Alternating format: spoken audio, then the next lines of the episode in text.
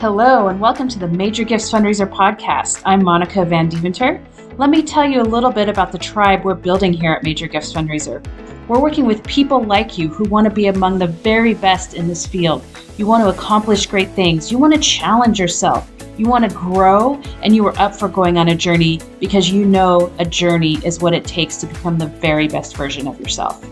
You're listening to this podcast because you know that in order to be a great fundraiser, you have to spend time thinking about how you'll be a great fundraiser. You can learn more about our new online training programs at majorgiftsfundraiser.com. And without further ado, here's Clark. Buenos dias, mis amigos. Clark Van Deventer here from Major Gifts Fundraiser. Hope that you are having a great Great day. Hope you're having an epic day. Is your year off to an epic start? Are you making it epic? All right. Um, okay, I have mentioned this on the last two episodes of the podcast. Your time is running out. Um, you can bring me into your organization. You can bring me in.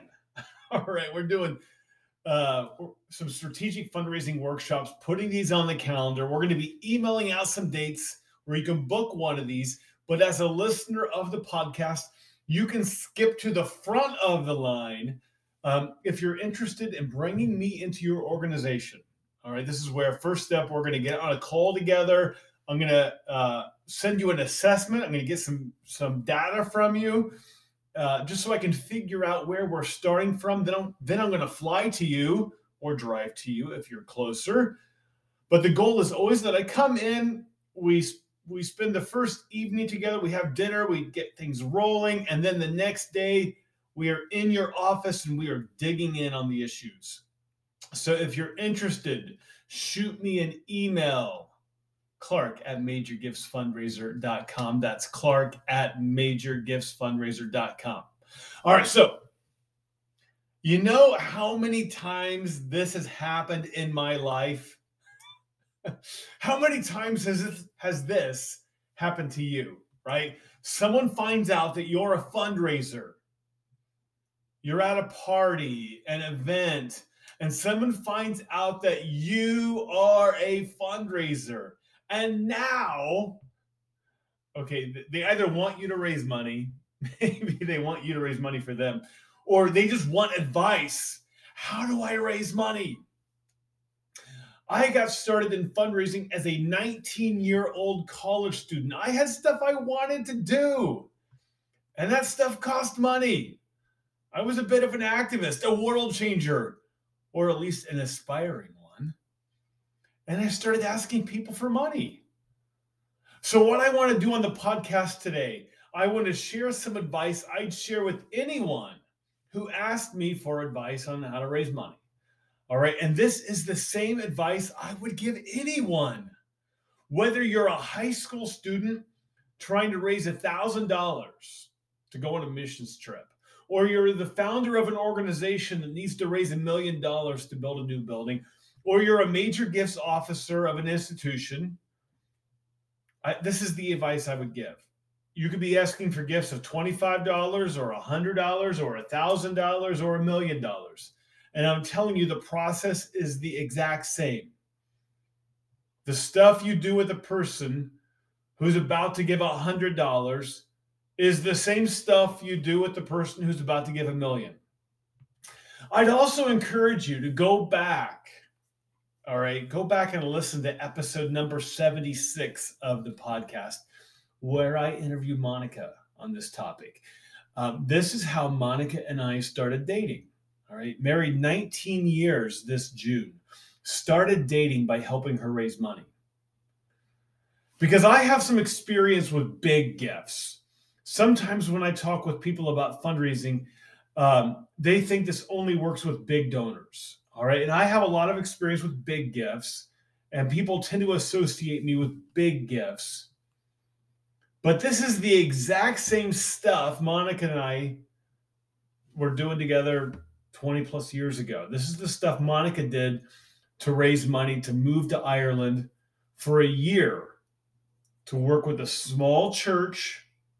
She was moving for a year and she was getting $25 and $100 gifts, maybe $1,000 gift, maybe $100 a month, doing the exact same stuff. So here's what I want you to do. All right. I want you to make a list of all the people who you could talk to about supporting your cause. All right. So just make a list. Make a list of everyone that you could talk to about supporting your cause.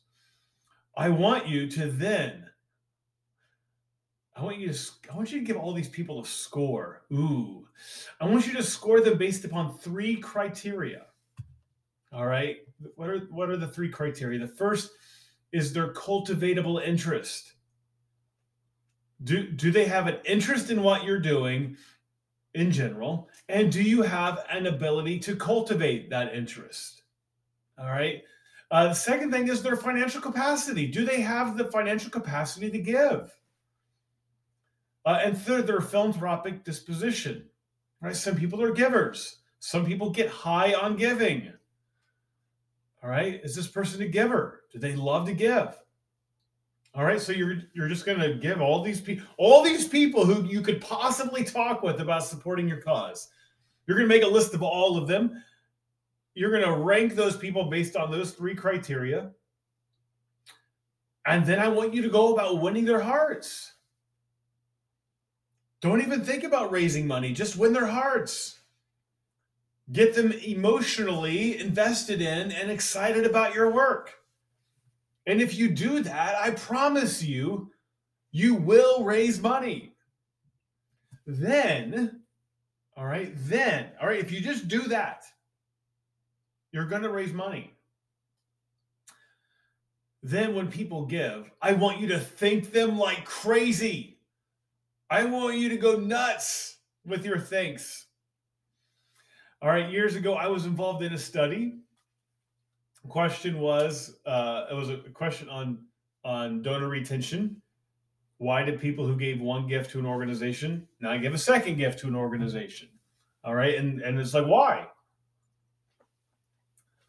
Number one answer we got back wasn't that they weren't thanked properly or they didn't know how their gifts made an impact or anything like that. The number one reason someone who gave one gift to an organization didn't give a second was that they didn't remember giving in the first place. So, your very first job is to make it impossible for anyone to ever say that.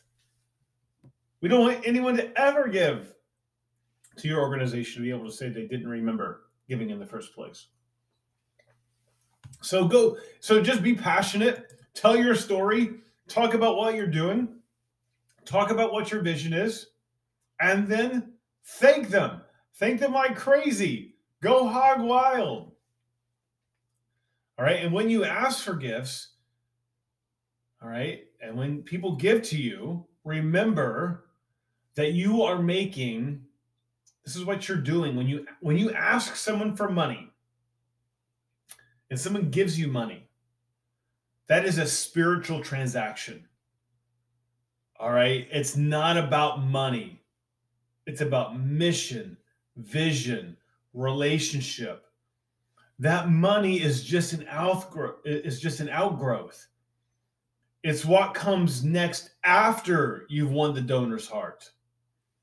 So there's this little book that I love. It's about 50 pages can you can you call something that's 50 pages a book?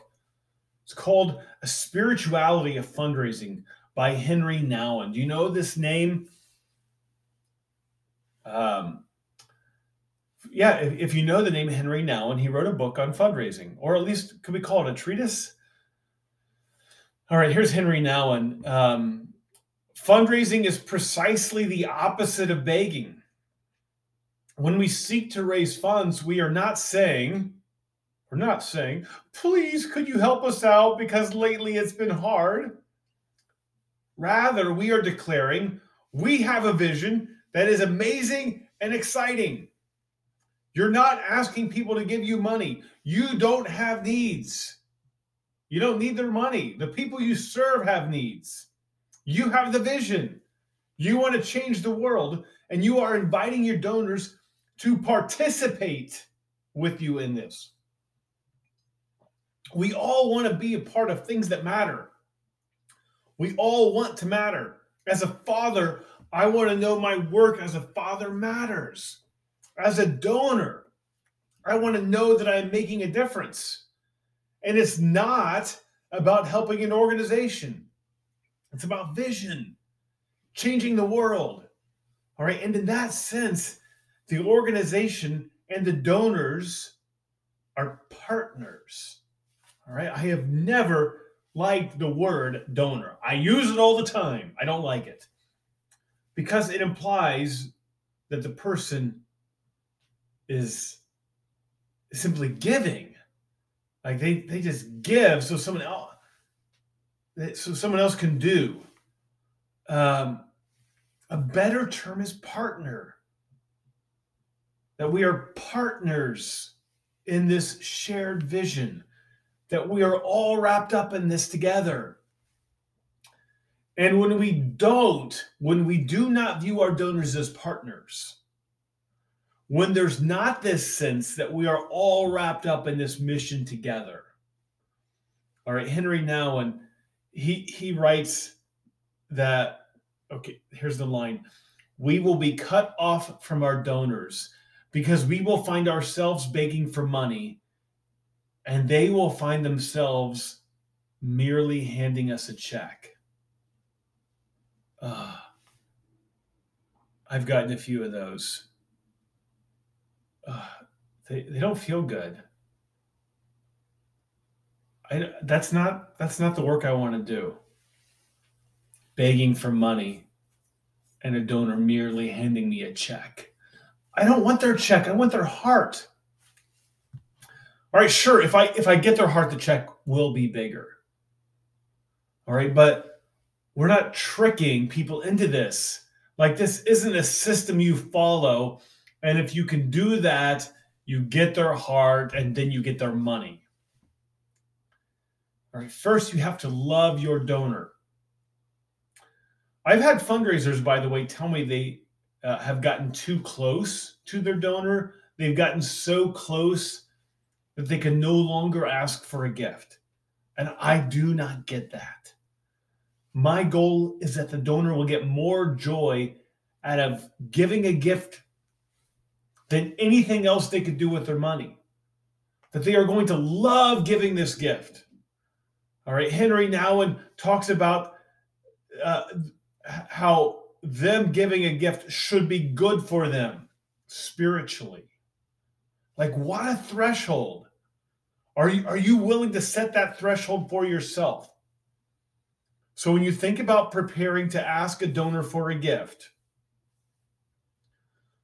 all right, okay, again, Henri Nouwen, he writes that we truly believe that if their gift is good, only for us who receive it, it is not fundraising in the spiritual sense. If we believe that their gift is good only for us who receive it, it is not fundraising in the spiritual sense. Our approach should be as a fundraiser, your approach should be I will take your money and invest it in this vision only if it is good for you. Like take taking their money should be good for them. All right, so th- this is why I hate the word donor. All right, donors are giving. All right, um, but it's not me figuring out how I can get something out of someone. I want partners, people who are on a journey with me, that we have this shared vision and we are in it together. So when I ask for money, I ask for money standing up. Okay, not literally. I don't like sitting in someone. Uh, right, I don't stand up in someone's living room, but figuratively, I I can be proud of who I am and what I do. I can ask for money standing up, not bowing down, because we are not begging. I believe in what I am about. I believe that I have something to offer. So a good fundraiser is not begging for money a good fundraiser without apology is inviting people on a journey and to invest in a vision. And it's not about the money. All right, let me say it again. It's about the heart. All right, sometimes I get the sense that there are people out there who think fundraising is nothing more than trying to trick rich people out of their money. What a low view of fundraising. And how sad. All right, how sad is it to look at someone only as a wallet with a human attached? Give me your money is a low view of fundraising. If you adopt this view of fundraising, you have a low view of your donors, and you will soon have a low view of yourself. The spiritual view of fundraising is about the journey, about being wrapped up together in a shared mission, a shared vision, and we don't beg for money and they don't just hand us a check. All right. Beware the fundraiser. Beware the fundraiser who tells you it's just money because that's all they want your money. All right. Don't be that fundraiser. Again, all right, I've got the book right here, the treatise. Fundraising must always aim to create new, lasting relationships. I know people whose lives center around the friendships they find in churches, monasteries, service organizations. These people visit or volunteer. And it is in these settings that they find nurture and support. If these people have money, they will give it. But that is not the point. When compared to the new freedom and new friends in a new communion, the money is the least interesting thing. Money, it's the least interesting part. It's just the outgrowth, it's the next thing. You have my heart, the money follows. All right. As I often say, our money is just our life energy stored up in financial currency. All right. It's not just money, but the money is the easy part. All right. That's all I've got for you today. Of course, there's more advice I could give about getting started in fundraising, but I would do this first. Afterwards, there, I'd run one of our mini campaigns social media component, an email sequence but those campaigns are built on a foundation of vision that is shared with friends and partners. So start by sharing your vision, building relationships, interest, capacity, philanthropic disposition. All right, you got questions, comments, need help? Shoot me an email, Clark at majorgiftsfundraiser.com. That's Clark at majorgiftsfundraiser.com. Thanks so much for listening. Have a great day. Hey guys, thanks for listening. Monica here again. I wanted to take a minute to tell you about our workshops and how you can bring Clark into your organization for a day or two workshop where he works directly with you and your team in your office. If you're benefiting from these podcasts, imagine how much more you could accomplish with Clark spending a couple days in your office. You can book a strategic development workshop with Clark. This all starts with Clark getting together on a long call with you, either over the phone or video conference. He's going to dig in, he's going to find out who you are, what your organization's about, what challenges you face, and just where you're at in general. Then he's going to provide a written development report. This report is something that you could give to your boss or your board. It's a professional outside assessment of where your organization is at. And that call is really important because Clark wants to know where you are so that when he comes in, he can spend his time addressing the issues that are most pertinent to you and where you guys are as an organization. So Clark's going to travel to you. He's going to get on a flight. He's going to come out to wherever you are and spend some time with you and your team. There's a real synergy that happens during these workshops. Everybody's on the same page, they're hearing the same message. They're starting to talk in the same vocabulary. It's really powerful. And, you know, when Clark first got started in fundraising, he was fortunate to have access to really great training. He went to professional seminars led by the best fundraising coaches of their time, but still, he would leave and get back to his office and be back in the trenches. And even after having all that great training, when it was time to actually get back to work, He felt a little bit lost. There were doubts that crept in. How do I make this relevant to me? Then the organization he worked for hired one of those speakers, one of those coaches who was leading the seminars, to come to their office and coach them directly. They did this multiple times and it was amazing. Clark got to spend some time with Jerold Panas.